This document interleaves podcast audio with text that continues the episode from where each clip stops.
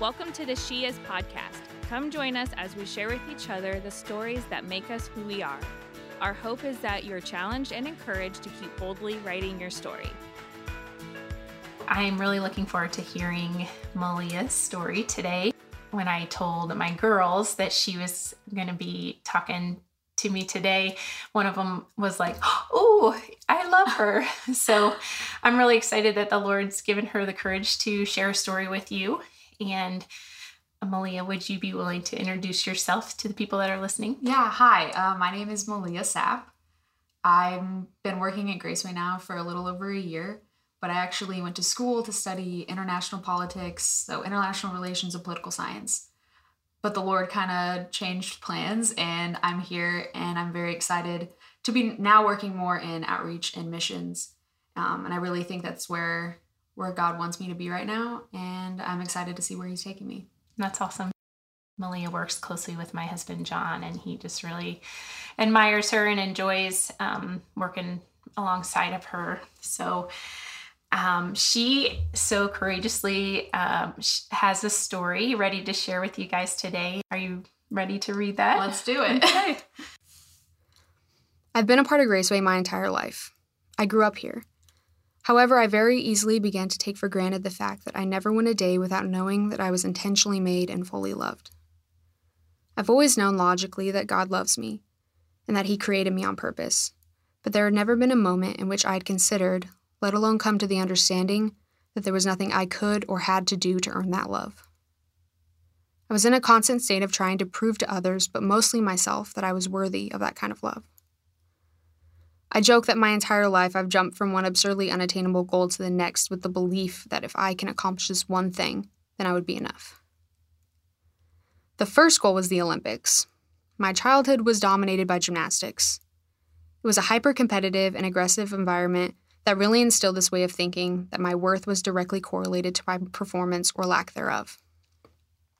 Gymnastics did give me a tremendous amount of dedication and drive. Most importantly, it got me hooked on needing to feel like I am working towards a cause greater than myself. Unfortunately, it also left me with a lot of emotional and mental trauma, as well as the feeling of being lost and desperate to find meaning again. So once I lost that first absurd goal, I jumped right into the next. From a young age, I decided the career path I wanted to unwaveringly stick to. It was centered around government and international politics. There was a lot of prestige and honor tied to this role, there were a lot of reasons I think I latched on to this career field. My dad was in the military at the time, and I know that a lot of the initial connection I had was the bonding we had around talking about the what ifs and the hows of achieving this new goal. However, I think I largely wanted to be validated by doing something that statistically was known to be near impossible. I took that stubborn dedication I learned from gymnastics and used it to do everything in my power to be the best candidate when the time came to put in my application. I withheld all immediate gratification for this goal. I avoided relationships for fear that they would hold me back. I really isolated myself from a lot of what people remember about their teenage years. I was far more successful in this goal than the first. After college, I started the application process, and in December of 2019, I signed a conditional offer of employment. All that was left, it seemed, was to just cross the T's and dot the I's, and I'd be moving to DC, proving to myself that I was worthy. I truly believed that when I started this job, the insecurities and low self esteem I'd been struggling with would go away. And then 2020 happened, which put my application progress at a standstill. As was the experience of so many others, it was the first time that I had the chance to stop, reflect, and ask myself why I was doing this. This whole time, I'd gotten really good at justifying to myself why my plan was God's plan. Even when I was praying for God to show me if this was the right path. I was never listening for his answer. I was searching for any little shred of evidence that I was already on the right path. And as soon as I started actively listening for him and seeking wise counsel, the plans I had made started to fall apart.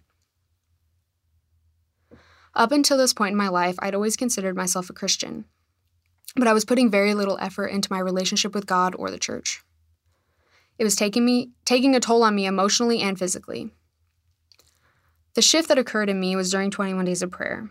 I was finally in a position to hear what God had undoubtedly been trying to get me to understand for so long that these plans and this dream that I'd curated for myself were an attempt at validation born of my insecurities, and that my true worth was to be found in God Himself, rather than anything I could accomplish on my own.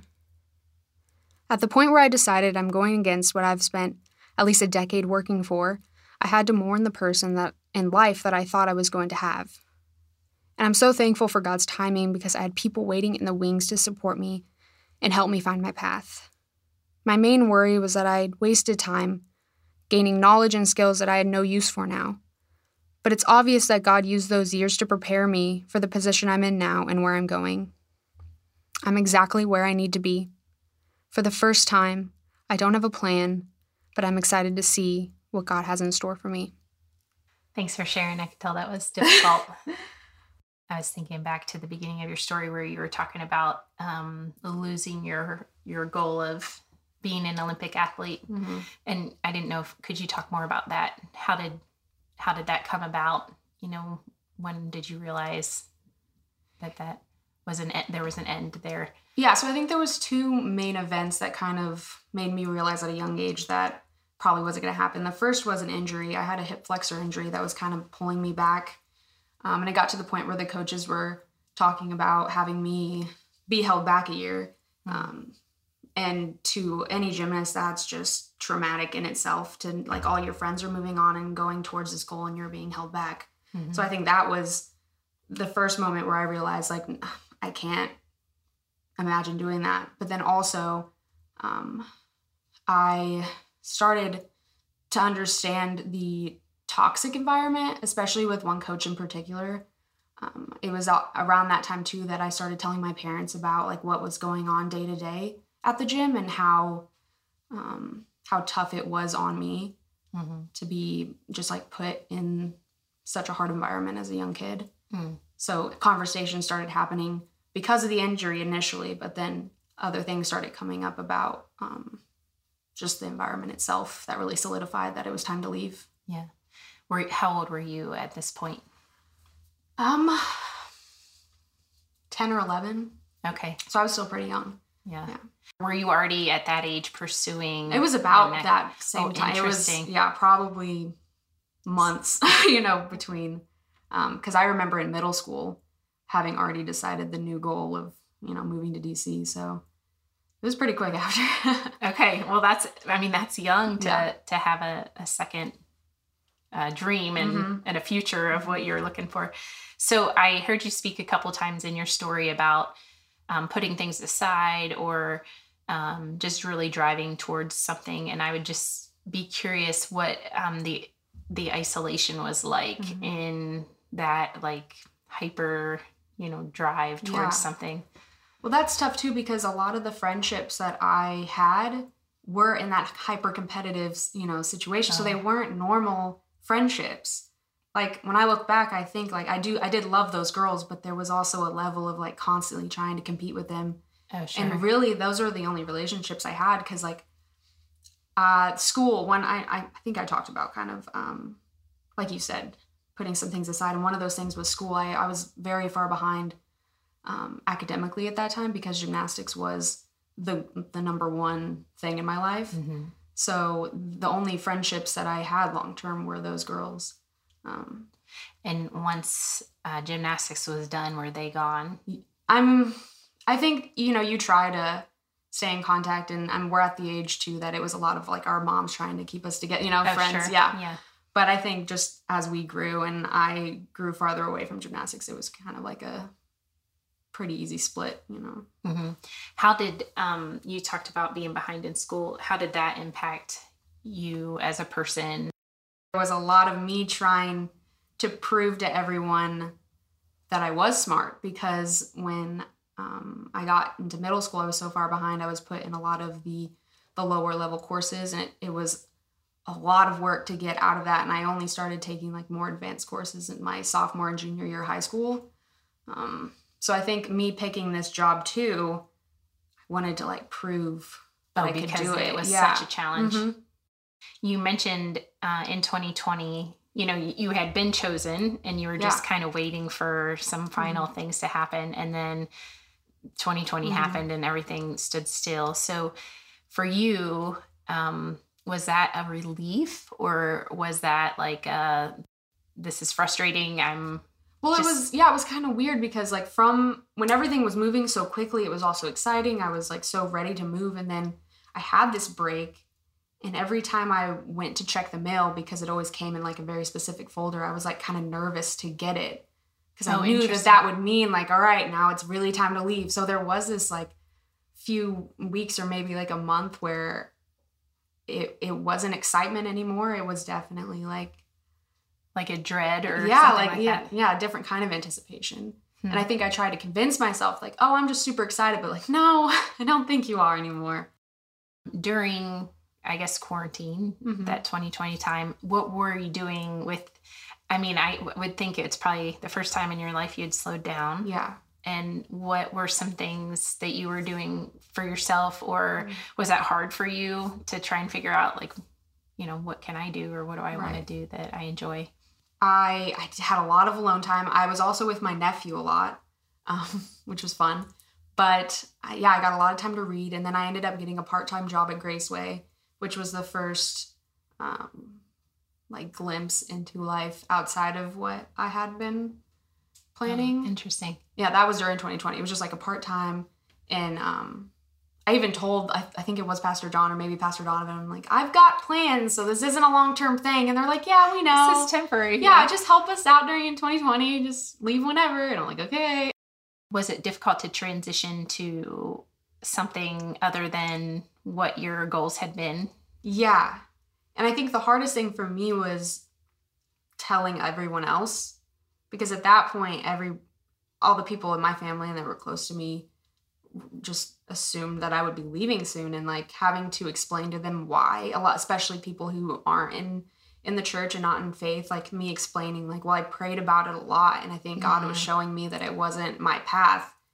A lot of people were like what? You know? Oh yeah. You're leaving this like very well paying job and a lot of prestige and you're just gonna stay here and you don't really know. It, it was definitely I got a lot of um concerned family members that are just like are you sure you're not just running away i'm like no i don't think i am you had shared in there that you felt like you had been far from the Lord, and then Mhm. during 21 days of prayer, you thought that the Lord had spoken clearly to Mhm. you.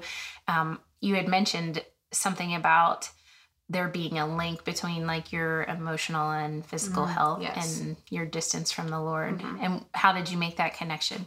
yeah um so i have ulcerative colitis which is stress induced Okay. So at this time in my life where I thought I would be the least stressed because like I've finished school, I've finished this Oh, sure. application process. All I have to do is just wait for them to tell me to come to DC. You'd think I would be the most calm, but really I was like the most anxious. Um, and it caused me to have ulcers, which is terrible. Um, I actually had to like move back in with my parents because like I couldn't take care of myself for the longest time when the doctors didn't know what was wrong with me. Like as soon as um, they figured it out and I was put on medication, everything was okay. But there was this link, and it was through counseling as well, where I realized how much stress I hold. Mm. Um, I always thought that I was giving my worries and stress to God. Like I would pray all the time, like, God, I'm giving this, I'm laying it at your feet, just like take this from me.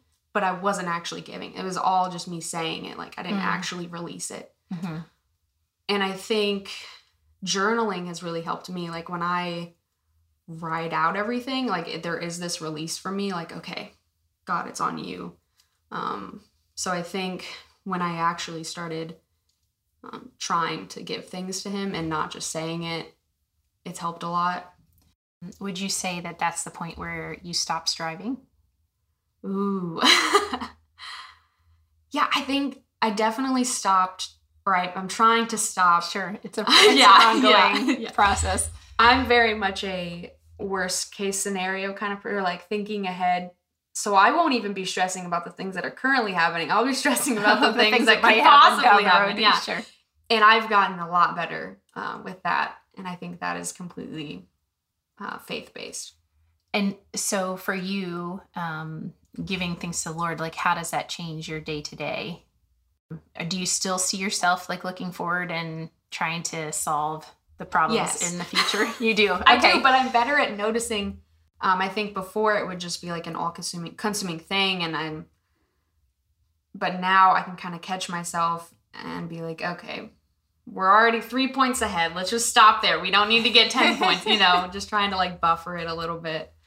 But, Yeah. um, when I was reading your story, I just was like, man, so many people I think struggle with striving to please somebody or impress somebody or doing what they think somebody else wants them to do. Yeah. And I would just be curious, what would you say to somebody who um, r- listens to your story and says, oh man, you know, there's parts of that that are me. Mhm. Um, what do you think your first step was in starting to to recognize that in yourself and what's been most helpful to you? Right.